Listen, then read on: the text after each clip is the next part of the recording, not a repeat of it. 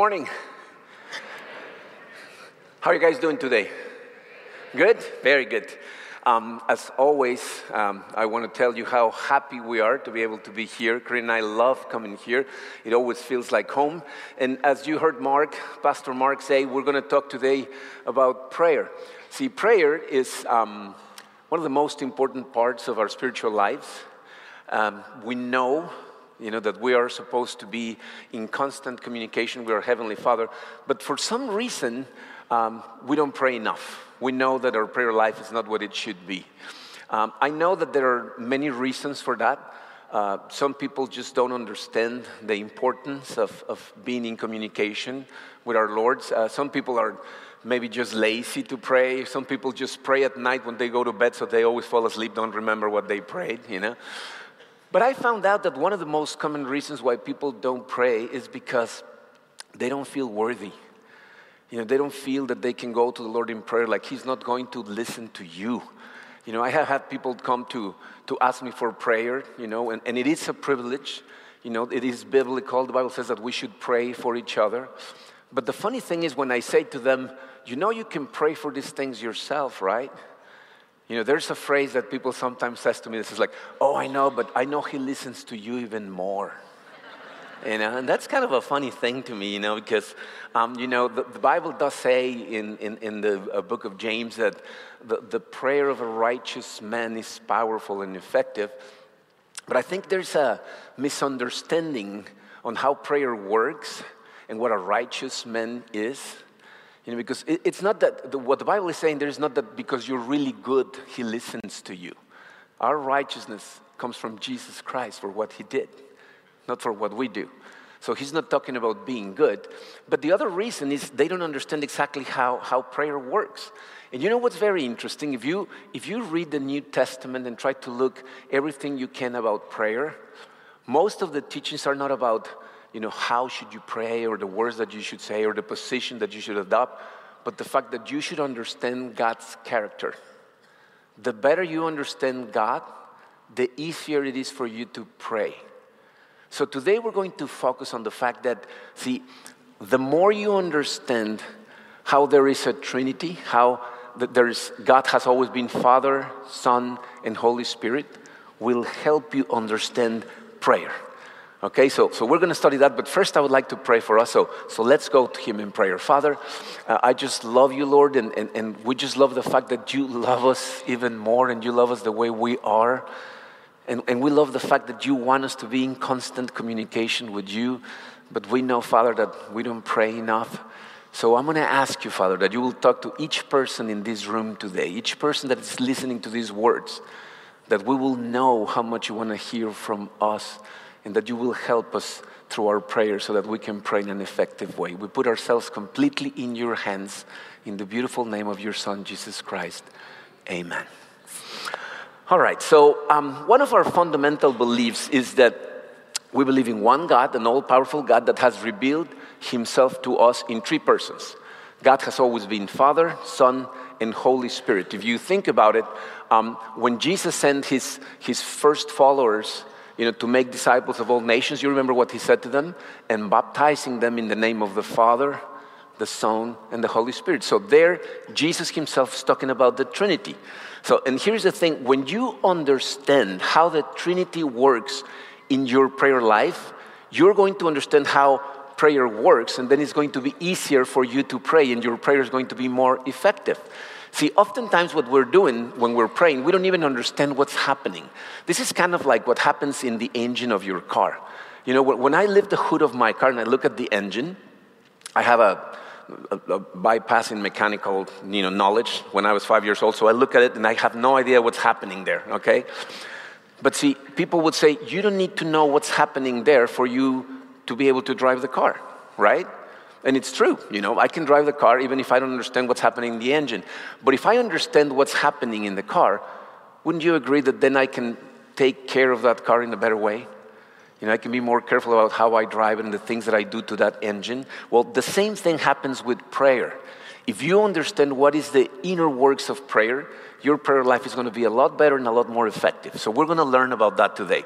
The first thing that I want you to look at, it's found in Ephesians chapter 2 verse 18, where Paul is going to explain, you know, uh, how does the Christian life works in any area of your life? It says this. It says, "Now all of us can come to the Father through the same Holy Spirit because of what Christ has done for us." See, Paul there is just mentioning the Trinity, and he's telling us how our Christian life should work. Everything in your life as a believer must be lived through the Holy Spirit in the name of the Son to the Father. And if everything in your Christian life is supposed to be lived like that, prayer life is not an exception. It has to be lived like that. So we're going to analyze each one of these three persons in regards to your prayer. Let's start with the Spirit. Number one in your program says, we pray by the Spirit. Every time we pray, we are praying by the Spirit. See, this is something that you need to really, really understand. Excuse me. Um, see, there's not a single prayer that happens apart from the work of the Holy Spirit. See, nothing that you pray will ever get to the Father if it is not through the Holy Spirit. You may not be conscious of this, but it's true. See, as you are praying, the Holy Spirit is working, you know, and, it, and, and it's praying with you. See, Paul wanted to make sure that we could see how the Holy Spirit works while you are praying and what is the impact in your life or what should be the impact in your life of having the Holy Spirit inside of you. We're going to study here Romans 8, verses 15 and 16 about the Spirit, and look at what Paul says. It says, For you did not receive the spirit of slavery to fall back into fear, but you have received the spirit of adoption as sons, by whom we cry, Abba, Father.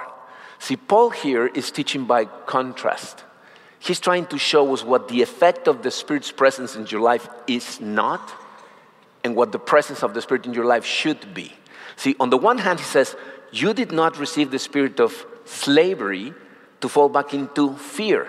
So, the effect of the Holy Spirit in your life is not that you're going to go back to be afraid of God's judgment. See, when you read the, the Old Testament, you see that the emotion that came to the people when, when they heard the word God was fear. So he's saying, no, no, no, no. Once you receive the Holy Spirit, that you're not going to go back to fear. He says, instead, you receive the spirit of adoption as sons. So it is through the Holy Spirit that we truly understand that God has adopted us. And this is a wonderful news. See, because what Paul is saying is, He didn't just forgive your sins he adopted you. He made you a member of his family. And this is, this is something that it's amazing. You know, because uh, one thing is to be forgiven for something, but a very different one is to make you part of the family of the person that forgave you. Uh, do you understand, for example, what the presidential pardon is? You know that the president has this uh, ability to pardon a person if he sees a, the, a person that's been accused of a crime and it's unfairly accused. He can say, I will pardon this person. He forgave him. That's fine. But that doesn't make him a member of the family of the president, right? I mean, just because he forgave someone, gave him pardon, the guy cannot show up the next day in the White House, knock doors, and says like, "I came for dinner. What's up?" You know, it's like you know, he's not a part of the family. But the Holy Spirit is telling us, it is you that have been now adopted into His family. He actually says it is because of the Holy Spirit inside of you that you can now cry out to Him and say, "Abba, Father." You know, the word Abba was uh, uh, the, the term that little kids would use to refer to their parents. They would say, Daddy. You know, it says that the Holy Spirit inside of you makes you understand that He's your daddy, that you can call Him daddy. You know, this is the way that Jesus talked to the Father. He said, Abba, Father. So the work of the Holy Spirit inside us, you know, shows us that we can go to God with the same intimacy that Jesus used. And look how he ends on that passage. The Spirit Himself bears witness with our spirit that we are children of God.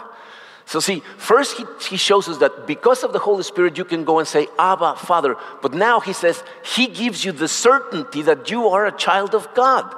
See, I am convinced that these two concepts work together, hand to hand. See, it is when you go and say, Abba, Father, that the Holy Spirit gives you the certainty that you have been adopted by Him. So, so what Paul is saying is that prayer itself is a means of assurance. When you go to Him and you say, Abba, Daddy, Father, you know, in that moment, the Holy Spirit makes you feel that you're actually truly His Son. So, see, if you're feeling a little bit insecure about um, your spiritual life, when people come and say that to me, my question is always, are you praying enough?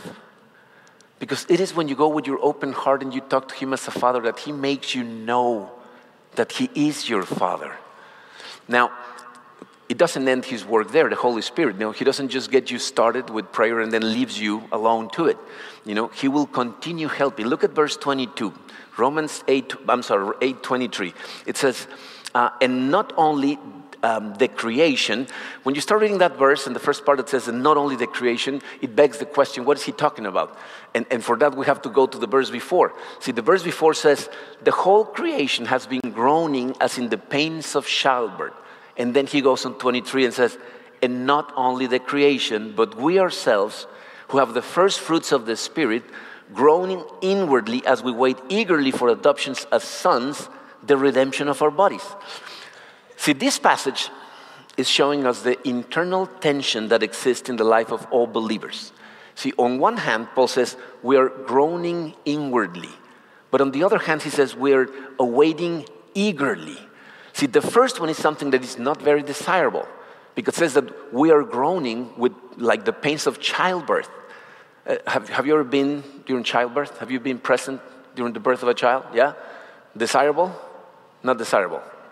No, not desirable, right? I mean, it's like it's something that, you know, I, I always tell people that, uh, you know, when, when I got married, I fell in love with Karina. I always said to God, Father, please, anything that's going to happen to her, let it happen to me.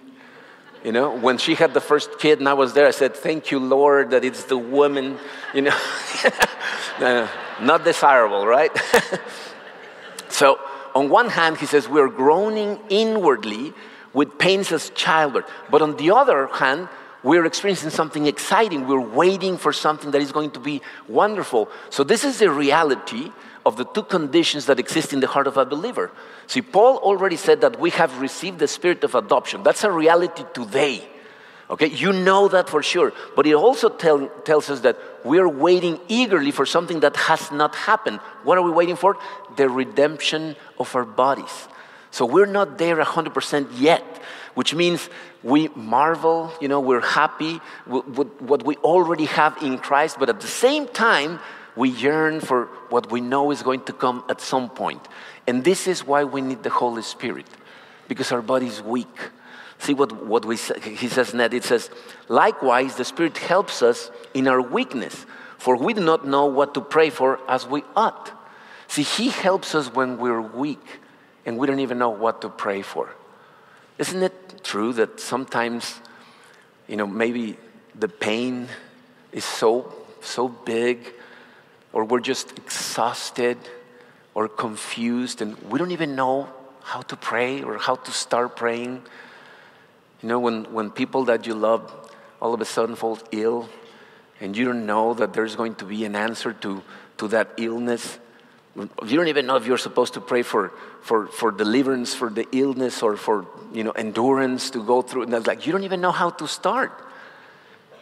But look at what he says. He says, but the Spirit Himself intercedes for us with groanings too deep for words. See, these are very encouraging news. See, as we're trying to pray for the Father, even if sometimes you don't even know what to say, the Holy Spirit is praying for you, is praying with you. Isn't this amazing? See, He starts taking over with you over the prayer. See, and this doesn't mean that the Holy Spirit will take over completely the prayer. Who's okay, be quiet, clearly you don't know how to pray.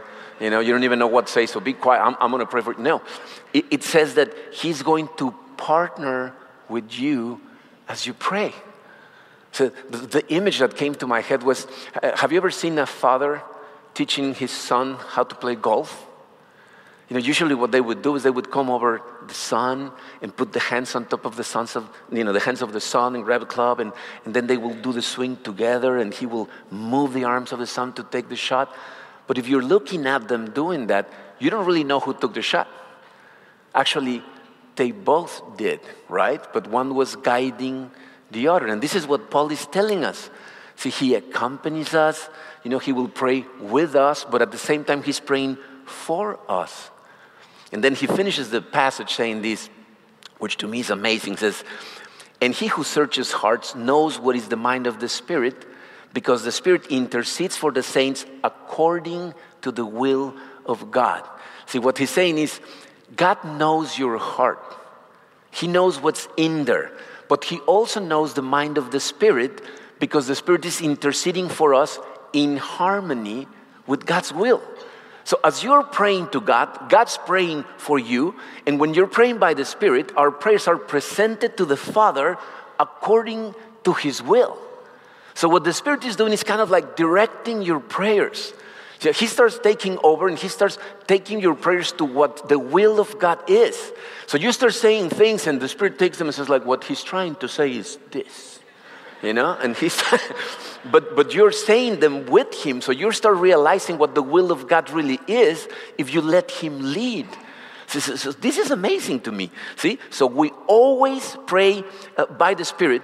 And if you always do, so it doesn't matter how confused, how much in pain, you know how exhausted you are?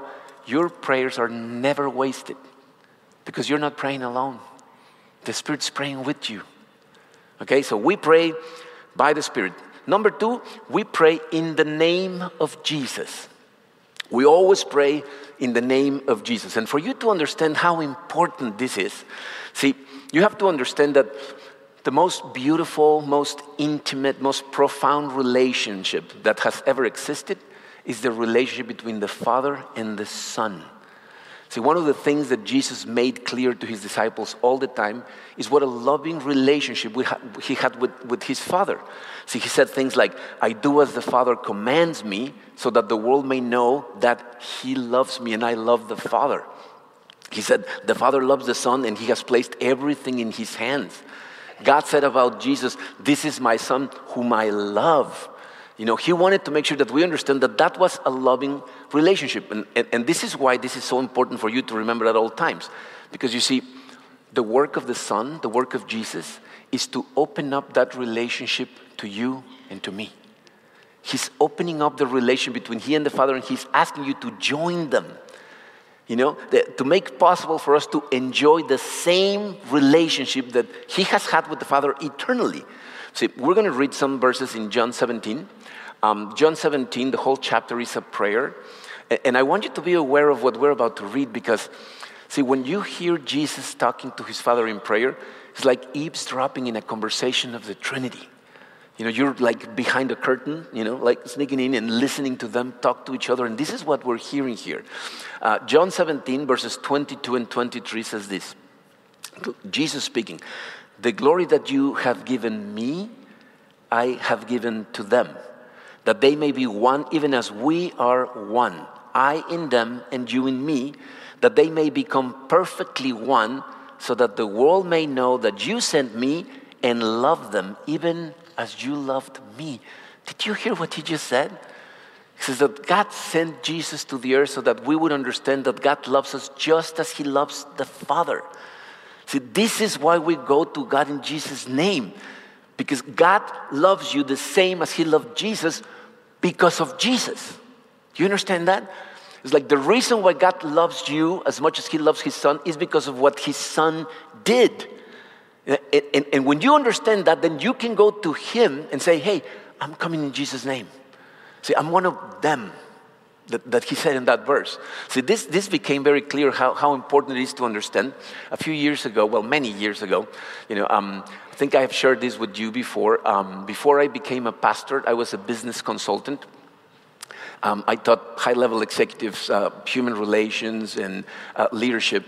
And, and, at some point in my career, um, the owner of one of the companies hired me to become the executive vice president of his company. This was like a you know, multinational company with hotels and marina and golf you know, clubs and stuff like that. And, um, and at some point, there was a meeting in Acapulco, in Mexico, uh, that all the owners of hotels in Acapulco were having because they were having a problem with the union and they wanted to make a strategy to face them together. And uh, for, I don't remember what reason, the owner of the company couldn't attend that meeting. So he called me and said, Okay, Marco, you have to go in my name. Please go to the hotel and stay. You know, there was a trade show going on, so stay there for a few days and go to that meeting and report back to me. So my wife and I, you know, flew to Acapulco to go to this meeting. You know, I have been to hotels uh, for work many times, so I knew more or less what to expect. But when we got to Acapulco, I mean, we were just blown away. You know, when we came out of the, uh, at the airport, I was expecting like a, a, a, driver with a little sign that said my name on it to take me to the hotel. But to our surprise, waiting for us at the airport was the general manager of the hotel you know, with a driver. And he was waiting there. They had, you know, bottles of water and cold towels. And they were, Mr. Monroy, welcome. We were like, hmm, you know. They got us into the car and they drove us to the hotel. You know, on the way there, he asked us what our schedule was going to be for the next few days. We told him, so we got there and they take us, you know, to the penthouse, to the presidential suite, a two-story room, like in the 17th floor, overseeing the bay of Acapulco. I was like, what? You know, some amenities in the room that we had never seen in a hotel. You know, that we go down after we checked in and stuff. And, and he says, Okay, you told me your schedule, so now we have programmed for you a culinary trip for the next few days. So for the next few days, we had a, a, driver that took us for lunch and dinner to the best restaurants in Acapulco with the best views. I mean, they just treated us in an amazing way. You know, uh, at the end of our stay, when we were reluctantly leaving, you know, we were like, the guy says to me, you know, like, thank you so much for coming to the hotel. I was like, anytime, man. It's like, you know, it's like, just let me know, we're available, you know. It's like, but you know, when I thought about it later, see, the only reason why we were treated like that is because we went in the name of the owner. You know, we were representing the owner. If I had gone on my own name, they, you know, I would have had to pay a taxi to the hotel. They would have given me a room in the first floor, and I would have had to eat from the buffet you know, like every day. You know, well, this is exactly the same thing that John is trying to tell us in John 17. When you go to the Father in the name of the Son, you go at the same level as the Son. You get there and says like, I'm one of Jesus' friends. I'm, I'm one of them, you know? And then he receives you as his son. You don't come as a second class citizen or second rated person. You come at the level of Jesus. And, and I don't know about you, but you know, I really need to remember that every day. I have to remind myself, preach to myself this all the time. And I want to tell you why is this so important. There's a couple of reasons. First of all, see, you have to understand that when you go to, to, to the Father in prayer, you're not trying to start a, a relationship with someone. You're not trying to come to impress him and see if he's going to receive you and be a friend to you. What you're doing is you're joining to a relationship that has been great for eternity. You're not trying to create a good dynamic with God. You know, you, are invited to join in a perfect dynamic that has been happening through all eternity.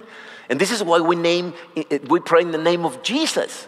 See, when you remember that this is why you pray in His name, it reminds you that you're not praying in your own name. You don't go in your own name.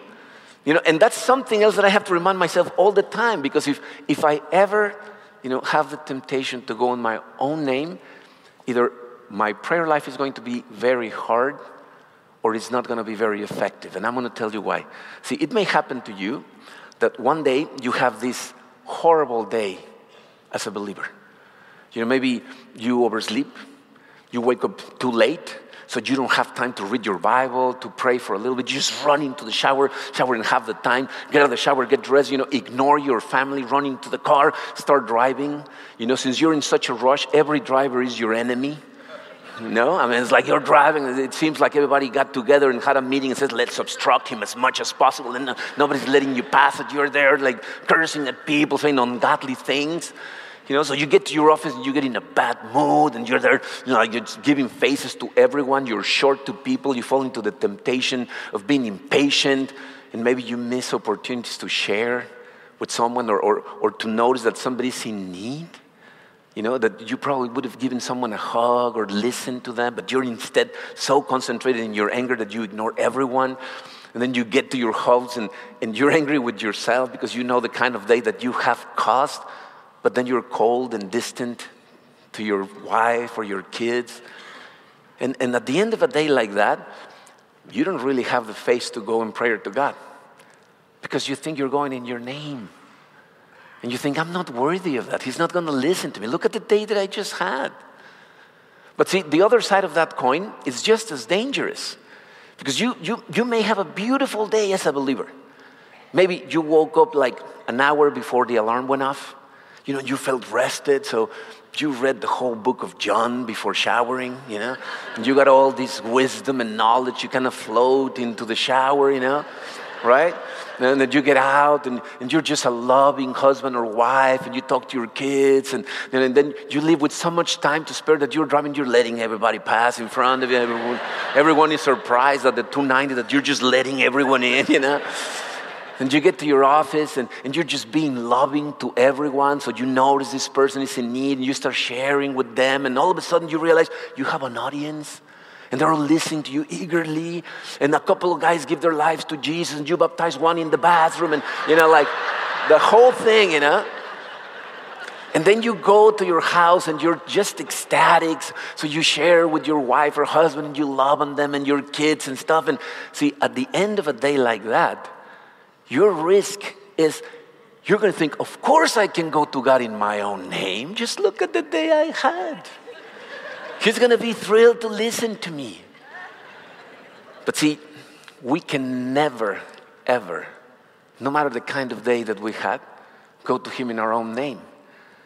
Because we're not received by the Father because of how good and great we were today, but because of the blood of His Son, Jesus Christ, at the cross that allowed us to become one of them.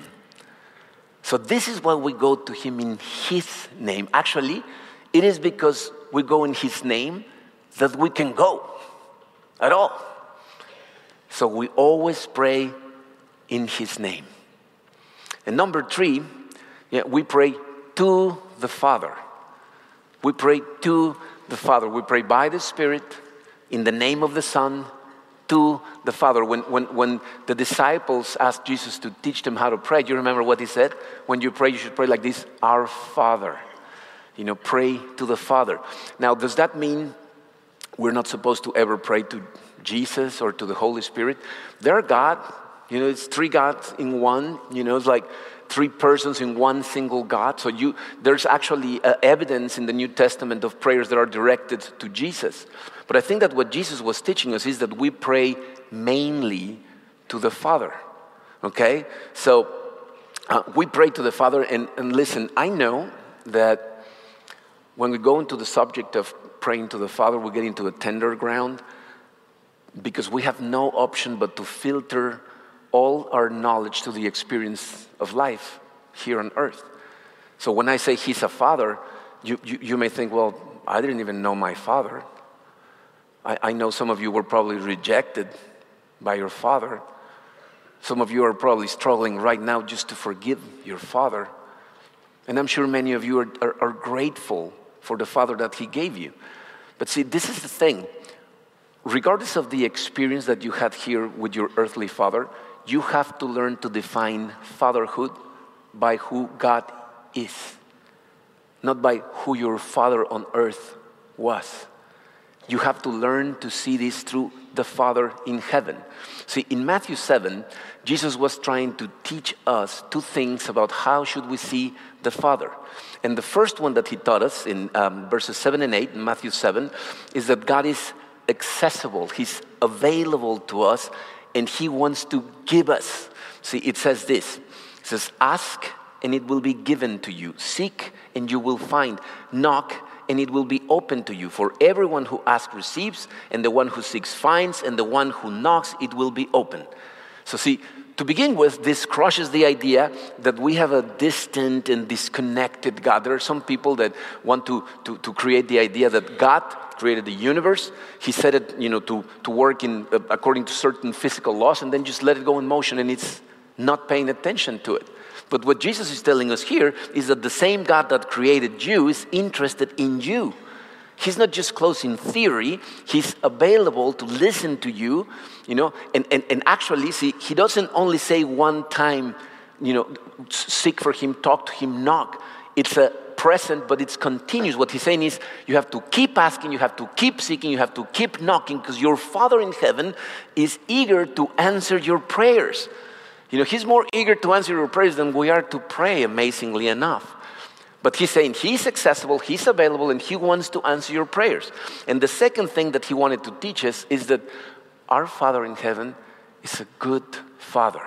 It's a perfect father. Look at what he says in verses 9 to 11. It says, Or which one of you, if his son asks him for bread, will give him a stone?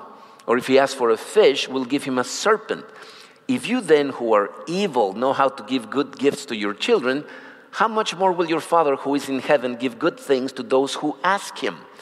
So Jesus says, like, you that are evil, and I find very interesting that, you know, that, that happened in the Sermon on the Mount. There's a lot of people around but nobody complained. He says, You're evil. And everybody's like, Yeah, well, you're evil. You know, like we know our hearts. And he says, Even if you're evil, you know how to give good things to your children. Try to imagine what the perfect Father who is in heaven would do. He loves to provide for us. But see, we make a couple of mistakes in regards to these two things, and you have to make sure that you avoid falling into these mistakes. Uh, James identifies these mistakes very clearly in James 4. So the first mistake, we can see it in the last part of verse 2. He says, You do not have because you do not ask. You do not have because you do not ask. See, we forget that God loves to give us, so we don't ask. See, um, I don't know if you saw this uh, a few years ago. Um, uh, WestJet, an airline, uh, they, they, they, came up with this, uh, you know, like commercial plot, you know, to, to draw attention to the airline. Uh, when the passengers that were going on a flight very close to Christmas arrived to the departure lounge, right next to the departure lounge, there was like a, a, a Christmas vending machine. It, it was very interesting. It had a little sign that said, scan your boarding pass. You know, people sat down and were looking at the machine, and then all of a sudden, you know, a person goes and scans the boarding pass, and in the screen shows up a Santa Claus. You know, it says, So what do you want for Christmas? So the first person was cut by surprise. Like, well, I like a pair of socks. It's like, all right. And then another one came and scanned, and they started asking for things. And a guy asked for a widescreen TV, and this lady asked for, for uh, airplane tickets to visit her family. There were kids in the flight, so some of them asked for video games and consoles and stuff. And then they boarded the plane and forgot about it. But to their surprise, while they were on the air, you know, employees of the airline were at their destination, going to shopping malls and everywhere around the place to buy everything that they had asked for. So when they came out of the plane and went to the conveyor belt to wait for the luggage, what started coming out were wrapped presents with their names on it. You know, so in the beginning they're all like, what? You know, the luggage starts coming, it's like all presents. So they start looking and start seeing names. So they're like, what? So they start grabbing the presents and opening them. And you can see, if you look it up, Google it, you know, the kids are like, oh my God, the video games. And, you know, and it was amazing. When I saw it, I thought, what a cool thing. I wish I had been there. You know? But then, you know, when I started thinking about it, I thought, I wonder what was going through the head of the person that asked for socks. if you see the video, you see the guy with the socks looking at the guy with the widescreen TV, like, you know, what a fool did he feel then, no? Well, I want you to understand that's a picture of your prayer life. It says, You don't have because you do not ask. You forget that your Father in heaven loves giving you loves that you will get exactly what is best for you. But that's the second mistake. See, in verse 3, James 4, verse 3 says, You ask and do not receive because you ask wrongly to spend it on your passions. See, the mistake, the second mistake we make is we use prayer as a way of trying to get God to align with our plans. You know, we start confusing prayer, and instead of trying to do the will of God in our life and glorify Him and fulfill our purpose, which has to do with other people and not with ourselves, we confuse and we think it's the phone to room service and call and say, I want this, I need this, this is what I think is going to make me happy, so please give me this. Listen, your Father in heaven is so good that He will never give you just what you ask, He will give you what is best for you. So sometimes you're going to ask him, he's not going to give it to you because he loves you so much, he would never do that to you. He will not give you something that is going to take you away from the path. that is going to end up ruining your life, that is not going to help you learn the spiritual lessons that you need to learn to get closer to Him. See, Tim Keller um, wrote a book on prayer, and, and, and he says that uh, God gives us what we would have asked if we only knew everything He knows. See, if you knew everything that God knows about your life, about what's about to happen, about the things that you're going to face, about the changes that are going to occur in the economy and everything, you would be asking for the perfect things. But we don't know. So we have to trust Him, knowing that He is available, that He wants to give us, He wants to provide, but He's good. So He's always going to do what is best for us. So, this is how we should pray. We should pray by the Spirit who prompts us to call Him Daddy. You know, who, who comes along with us and helps us pray and, and, and even directs our prayer in the proper direction if we allow Him. We have to pray in the name of Jesus, who has opened up that relationship to us that we can come to Him as His Son at His level. And we have to pray to the Father who's always good, who's always there, who loves to hear you pray, and who loves to give you exactly what is best for you. And you have to understand that. See, if, if your life of prayer is not what it should be, you have to ask yourself, why, why is it? Could it be that I'm not trusting that God truly loves me as He says He does?